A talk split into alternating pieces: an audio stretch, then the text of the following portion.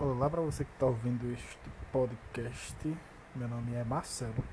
Eu sou aluno de licenciatura em matemática do Instituto Federal de Ciência, Educação e Tecnologia do Rio Grande do Norte e este é um trabalho da disciplina de mídias educacionais, ok?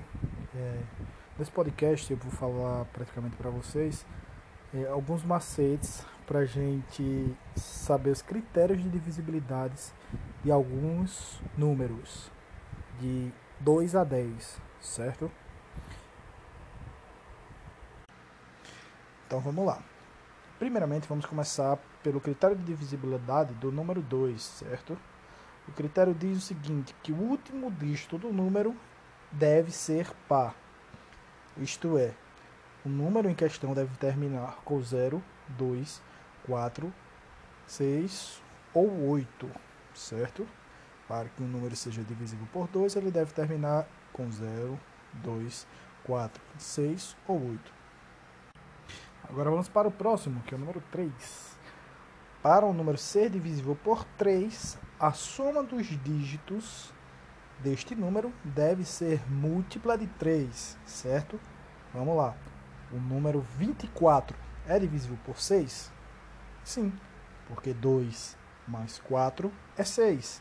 E 6, por sua vez, é divisível por 3. Vamos pular o número 4. Vamos para o número 5. O critério para o número ser divisível por 5 diz que o último número, o último algarismo desse número deve ser 5 ou 0. Para que o número seja múltiplo de 5, basta que seu último algarismo seja 5 ou 0.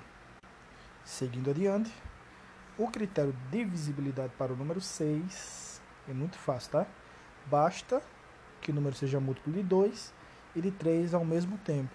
Daí a gente vai usar os dois critérios de divisibilidade que a gente usou para descobrir o 2 e o 3, ok?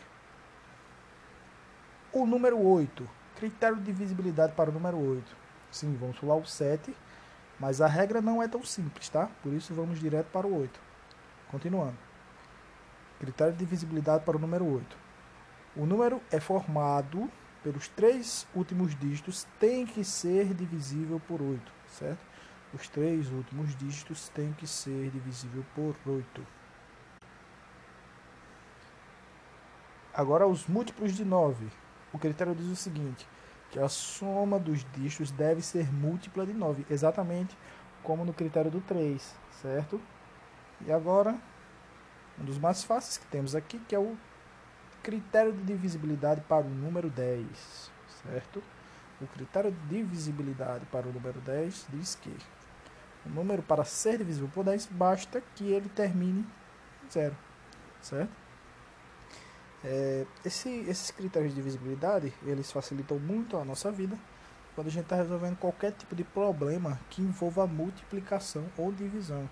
É, se a gente souber é, os números que são múltiplos de outros, isso pode facilitar muito a nossa vida quando a gente estiver fazendo algumas continhas básicas, certo?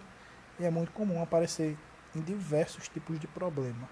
É o calcanhar de Aquiles de muito, muito estudante de matemática é a parte da divisão, é saber se um número é ou não é divisível por outro, tá? Muito obrigado por ter ouvido o podcast até aqui. Valeu, um abraço.